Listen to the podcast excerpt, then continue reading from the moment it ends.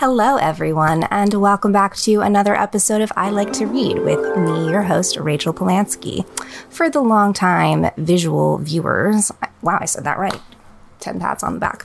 You will notice that I may be in a slightly different location. We're playing around with things. I'm currently in my living room. Um, we're playing around with the lighting. We are playing around with the upload date. We are playing around with the coloring in some instances. We're pretending it's for spooky season and not because the iPhone just weirdly had a glare. Yeah, it's for spooky season. What are your favorite spooky season things. Are you a big Halloween decorator? Do you like to read spooky books or watch spooky movies? Also, it's a lot harder to sit up straight when you're not like when you don't even when you don't have a chair back and I don't even sit up straight when I have the chair back. So, let's try our best for the next like 18 minutes to do so. Um, you know, I'm in Los Angeles, so it doesn't exactly feel like fall. It doesn't exactly feel like spooky season right now, though it is actually pretty gray out and seems like it, we are entering the grayest time of the year, time of the season.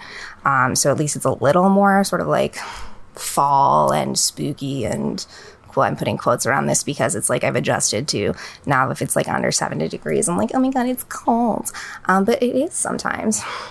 So that's that.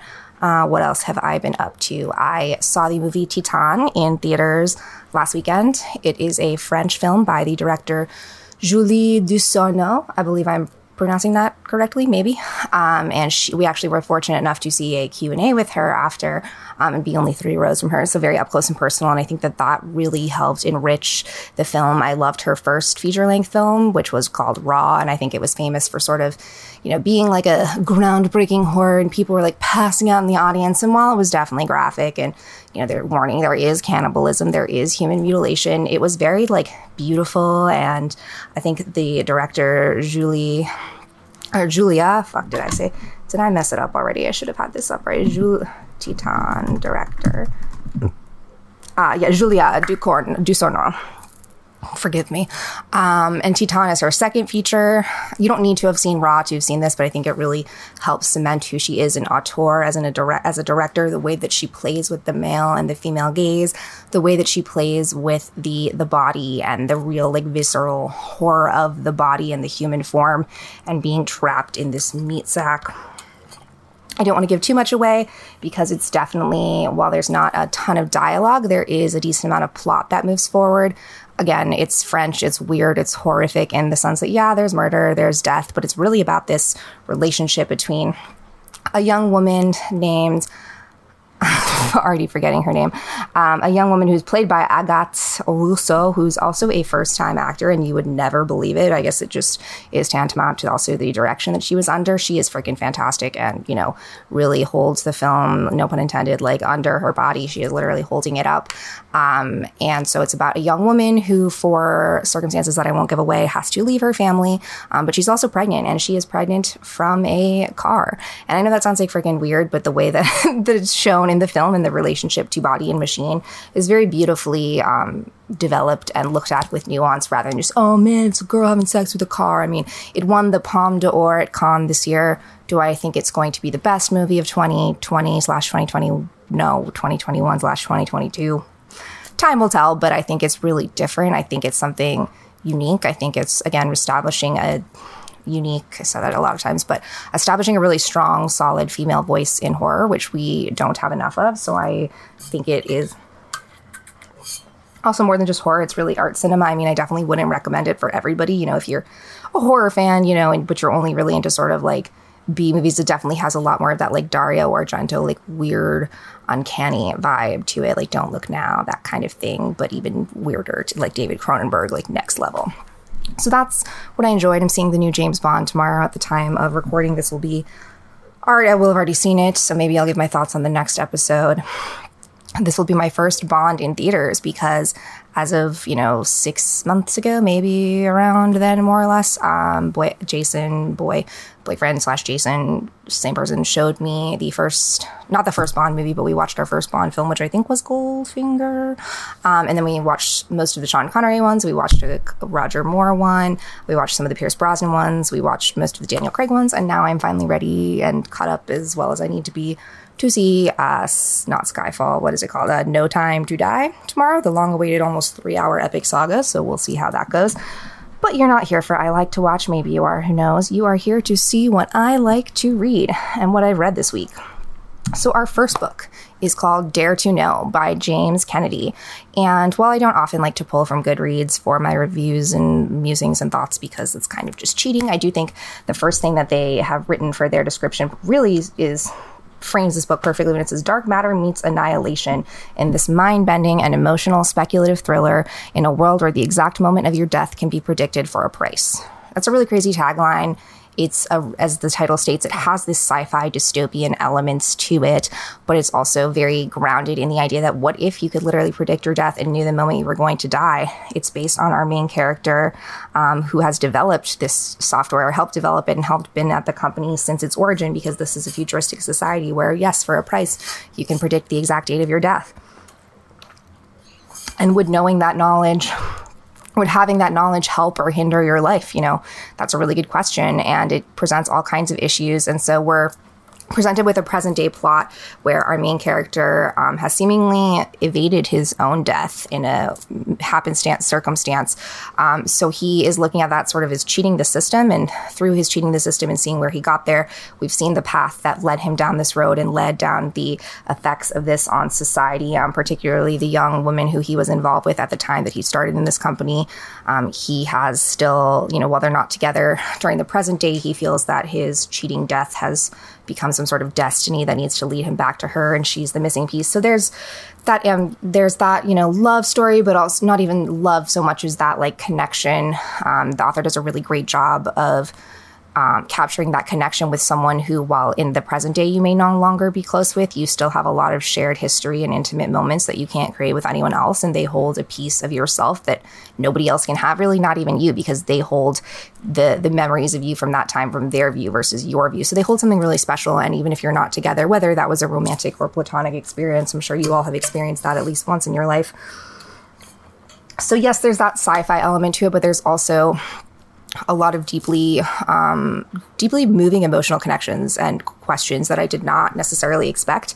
I think it has a good mix. I think sometimes it's really hard to balance those. I think a lot of books try to do both, but they either fall too heavily into the sci-fi, fall too heavily into the relationship, and struggle to find that really perfect balance. Well, by no means this book is perfect because I hate to, you know, it's very hard to find a five actual five star book. I have, I rarely rate books five stars on Goodreads. And even when I do, I'm like, is that my absolute favorite book? I don't know, but it's a really good one and it's unique and it reads fast. And for those who like sci fi, dystopian, adventure thrillers with more relationship heart to them, check this one out.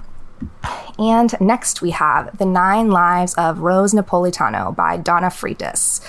So, speaking of sci fi and thrillers, this takes the convention of a sci fi novel and kind of flips it on its head, definitely focuses more on the relationship, but it asks the question it's, you know, kind of like sliding doors is what if one moment changed everything and different branches show different lives? So, we meet our main character, Rose, when she is confronted by her partner Luke, and he wants her to take prenatal vitamins, and she is she's uh, known her whole life that she doesn't want to be a mother, and she's made that very clear. But he is challenging that notion. So through that sort of um, catalyzing incident, there's nine different lives that Rose can live. Some of those lives involve children, some don't.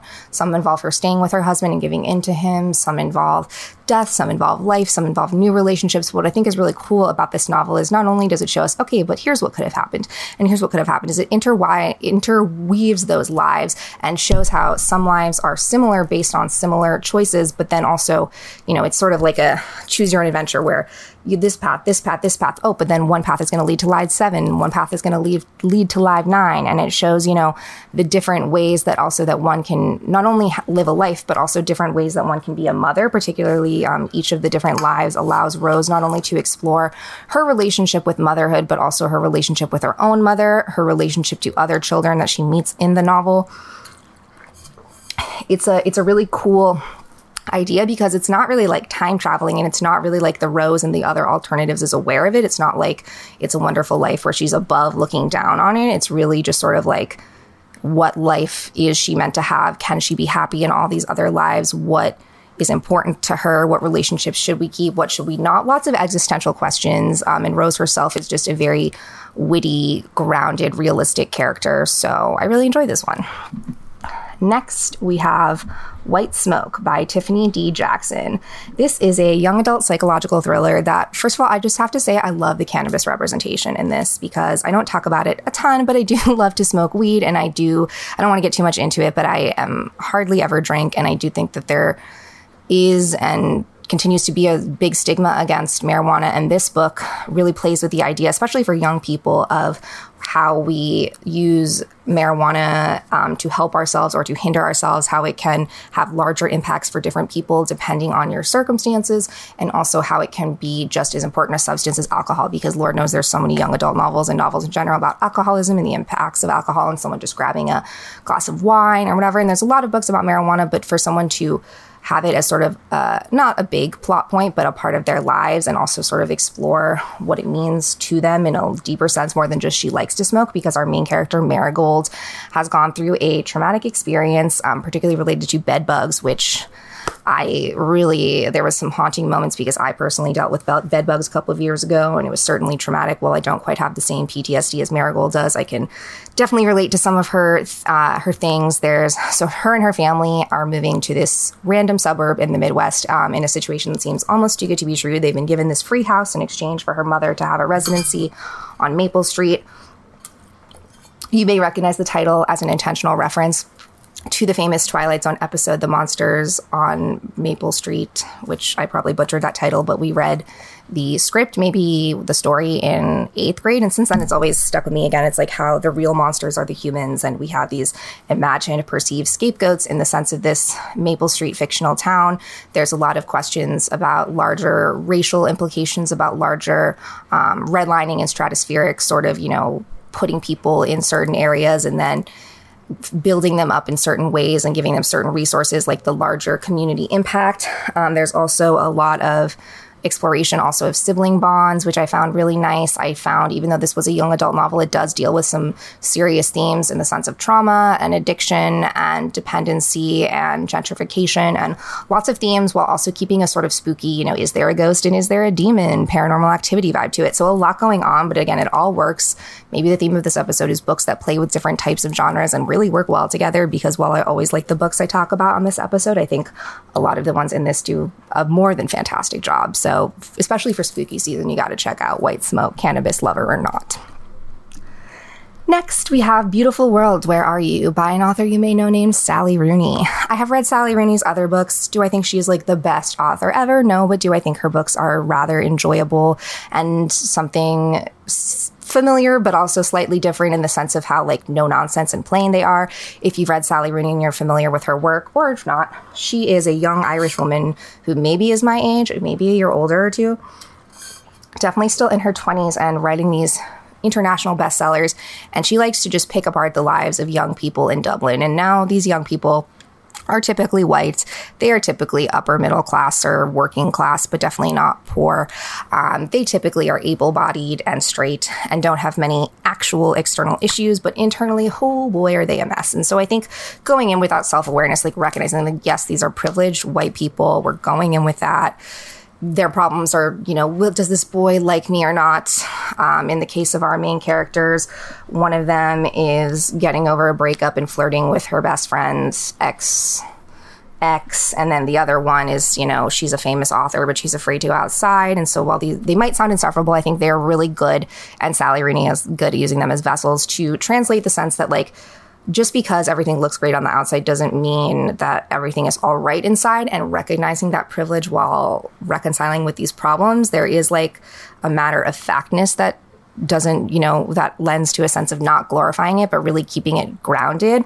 Um, this one it, there's not a ton of darkness i would say. There's no real like death and murder but there is a sort of darkness in the sense of like yeah you can have everything on paper but what if it's not enough? And how do we fill this malaise? And then also um, the female friendship and the dynamic, again, going back to what I mentioned earlier about someone who you may not be as close, close with in present day, even if that's a platonic relationship, but still trying to keep it up because they hold that piece of you from the past that's so important. So that idea is played with a lot here. So if you've read her other works, if you haven't, this is definitely um, a lighter read, a breezier read, and, you know, something to take your mind off of things and take a little trip to the UK. And last but certainly, certainly not least, we're ending another episode of Spooky Season with another horror thriller novel, The Last House on Needless Street by Catriona Ward. I love this one because it definitely played with my expectations. I thought I knew where things were going, and while I was right some of the time, and other other times I was not right.